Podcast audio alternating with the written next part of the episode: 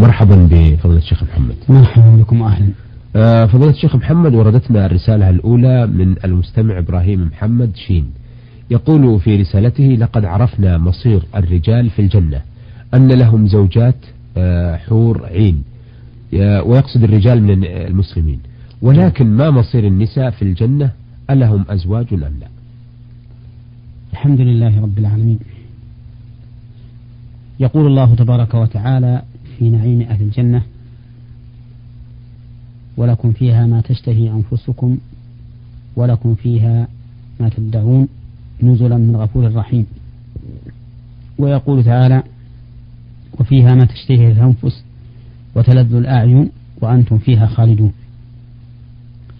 ومن المعلوم أن الزواج من أبلغ ما تشتهيه النفوس فهو حاصل في الجنة لأهل الجنة ذكورا كانوا أم إناثا.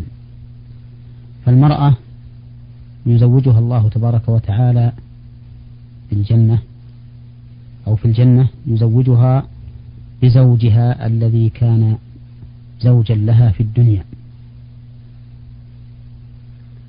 كما قال الله تعالى ربنا وأدخلهم جنات عدن التي وعدتهم ومن صلح من آبائهم وأزواجهم وذرياتهم إنك أنت العزيز الحكيم.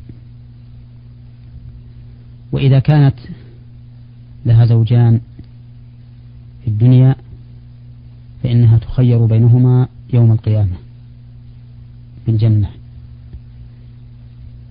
وإذا لم تتزوج في الدنيا فإن الله تعالى يزوجها ما تقر به عينها في الجنة.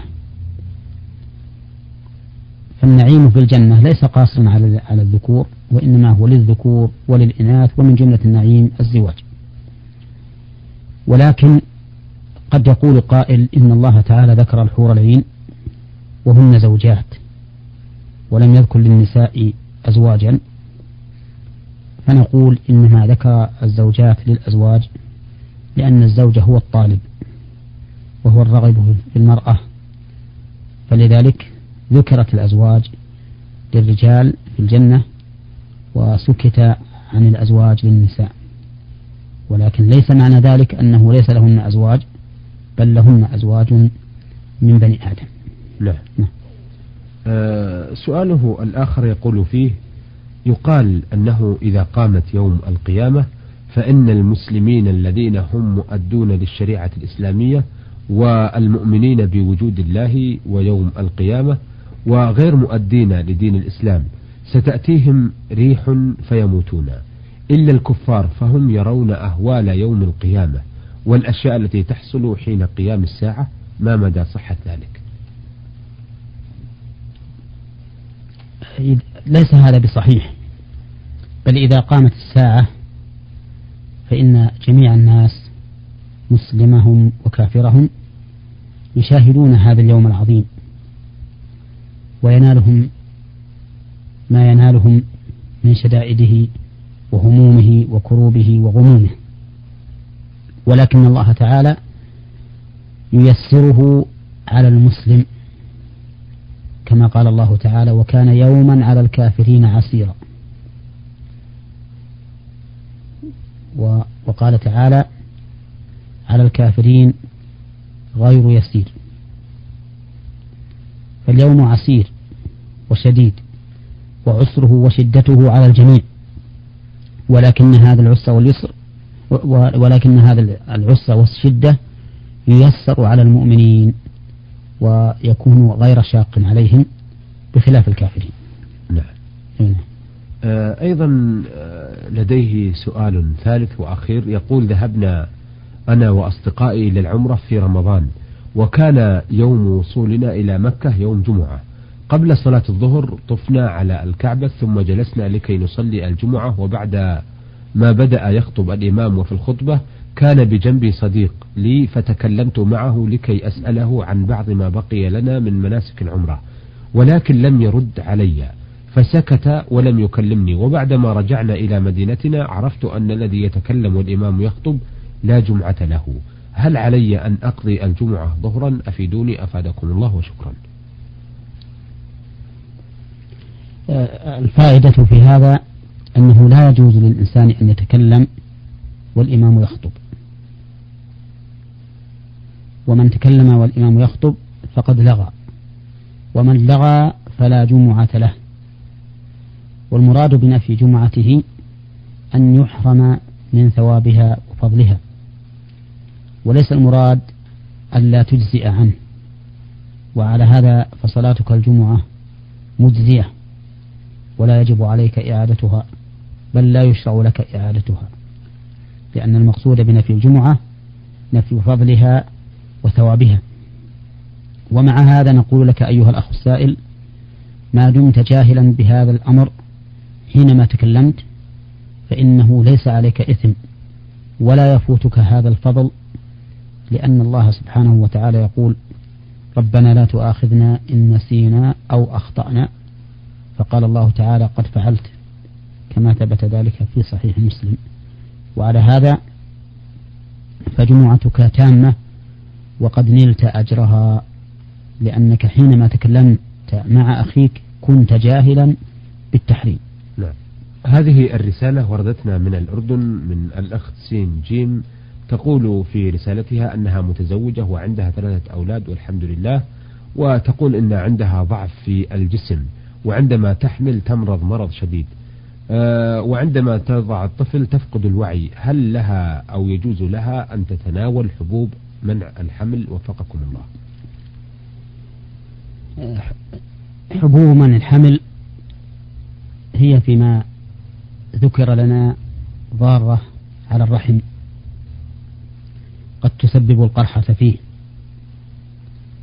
ثم إن محاولة منع الحمل في الأصل جائزة لأن الصحابة رضي الله عنهم كانوا يعزلون في عهد النبي صلى الله عليه وسلم ولم ينهوا عن ذلك. ولكن هي خلاف الأولى لأن تكثير الأولاد أمر مشروع ومطلوب.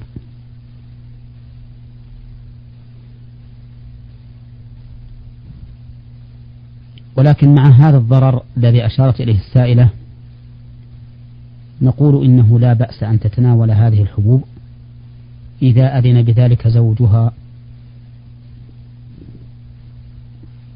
وإذا تحسنت حالها نعم. وصارت تتم بحال تشعر بأنه لا يصيبها هذا الأذى فإنها تمسك عنها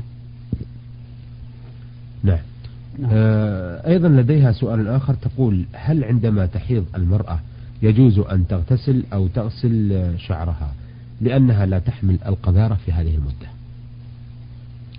نعم يجوز لها أن تتنظف بغسل جسمها وشعرها وغير ذلك بل إذا أصابتها جنابة فإنه يسن لها أن تغتسل وإن كانت لا تستفيد بهذا الغسل شيئا لأنه لا يمكن أن تصلي وعليه الحيض. لكن من أجل إزالة أثر الجنابة عنها. نعم. آه هذه الرسالة وردتنا من ياسين محمد العبد الحليم الجمهورية العراقية. آه نعم. آه محافظة نينوى ناحية الشورى يقول نعم. في رسالته هل أن الرسول صلى الله عليه وسلم كان عندما يتثاءب يضع يده اليمنى أم يده اليسرى أم يضعهما معا على فمه الطاهر؟ قبل أن نجيب على هذا السؤال أشرت في جواب السؤال قبله إلى مسألة جنابة المرأة الحائض. نعم. فأخشى أن يفهم أحد من ذلك أن الحائض يجوز مجامعتها, مجامعتها. نعم. وهذا الفهم غير وارد لأن الجنابة قد تأتي المرأة من احتلام. المرأة إذا احتلمت ورأت الماء وجب عليها أن تغتسل كما يجب على الرجل كذلك. نعم. وأيضا ربما يكون قد جمعها زوجها قبل أن ترى الحيض ثم يأتيها الحيض قبل أن تغتسل من هذه الجنابة فحينئذ نقول نقول لها اغتسلي من هذه الجنابة ولو كان عليك الحيض. نعم. كذلك ربما يستمتع الزوج بها وهي في حال الحيض بدون الوطء أي بدون الجماع فإن استمتاع الرجل بزوجته حال الحيض بما سوى الفرج جائز فهي في هذه الحال ربما تنزل مع الشهوة ويكون الغسل واجبا عليها فنقول لها ينبغي أن تغتسل آه، قبل أن تطهر من الحيض إزالة لهذه الجنابة نعم. فهذه ثلاث صور صورناها يمكن فيها أن تكون المرأة آه، عليها الجنابة وهي حائض نعم. نعم. آه نعود إلى سؤال المستمع آه، ياسين محمد العبد الحليم من الجمهورية العراقية الذي يقول فيه هل أن الرسول صلى الله عليه وسلم كان عندما يتثاءب يضع يده اليمنى أم يده اليسرى؟ أم يضعهما معا على فمه الطاهر؟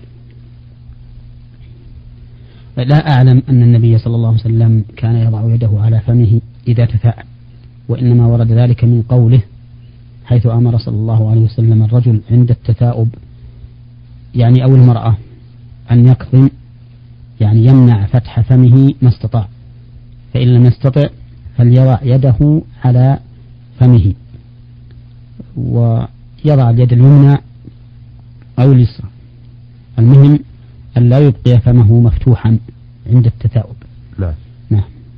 آه سؤاله الثاني يقول هل أن ذبح الديك الأبيض حلال أم حرام؟ في الإسلام لأنه يقال إذا صاح الديك يسبح ويقول اذكروا الله يا غافلين. الديك الأبيض وغير الأبيض من البهائم التي أحلها الله عز وجل. فيجوز ذبحه ولا حرج فيه وأما كونه يسبح عند أذانه أو عند صياحه فإن هذا يكون له ولغيره. فما من شيء في السماوات ولا في الأرض إلا يسبح بحمد الله ولكن لا تفقهون, لا تفقهون تسبيحهم كما قال الله تبارك وتعالى. نعم. وصياح الديكة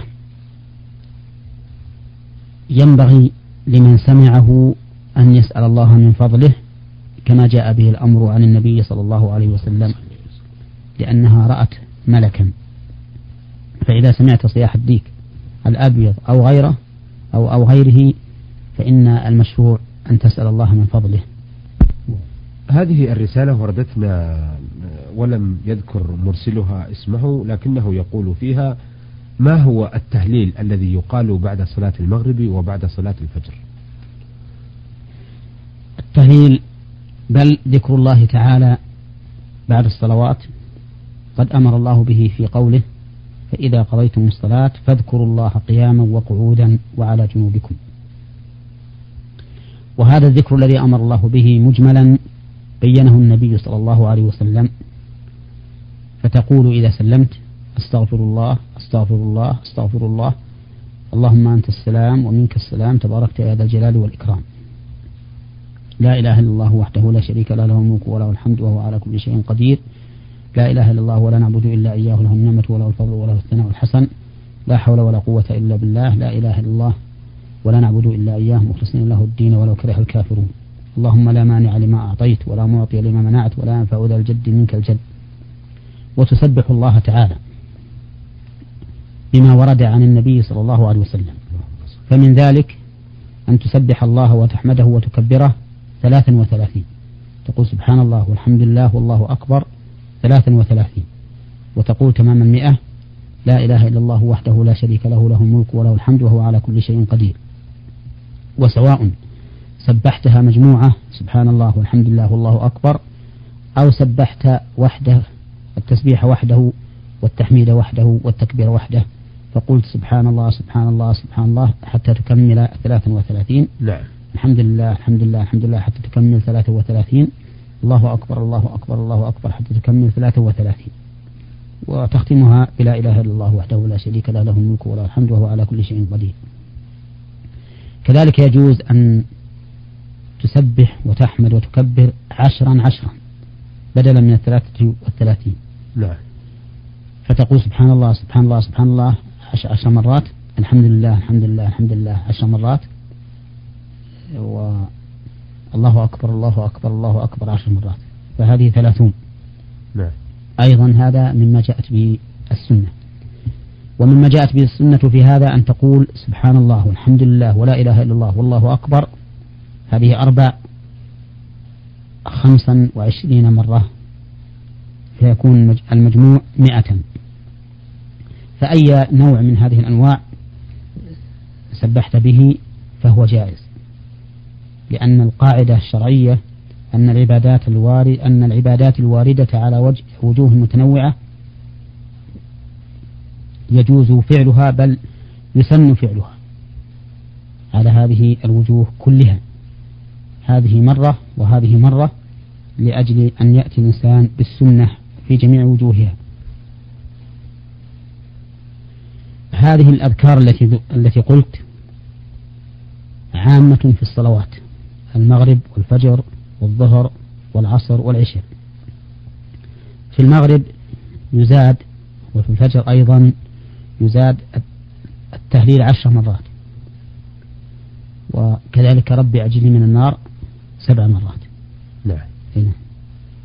التهليل الذي هو لا إله إلا الله وحده لا شريك له الملك وله الحمد يحيي ويميت وعلى كل شيء قدير. نعم. آه هذه رسالة وردت للبرنامج يقول مرسلها هل يجوز للإنسان أن يقول للآخر كلب أم لا؟ وفقكم الله. لا يجوز للإنسان أن يصف أخاه مسلم بالكلب لأن الرسول صلى الله عليه وسلم قال ليس لنا مثل السوء العائد في هبته كالكلب يقيء ثم يعود في قيئه. نعم.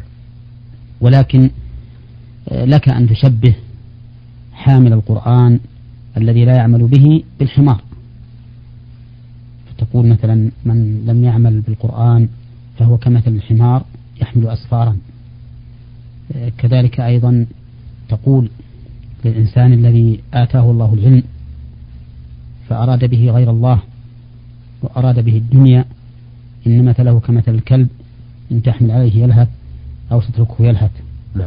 أما أن تنادي شخصا بعينه فتقول يا كلب يا حمار فهذا لا يجوز لأن الله تعالى يقول ولقد كرمنا بني آدم وحملناهم في البر والبحر.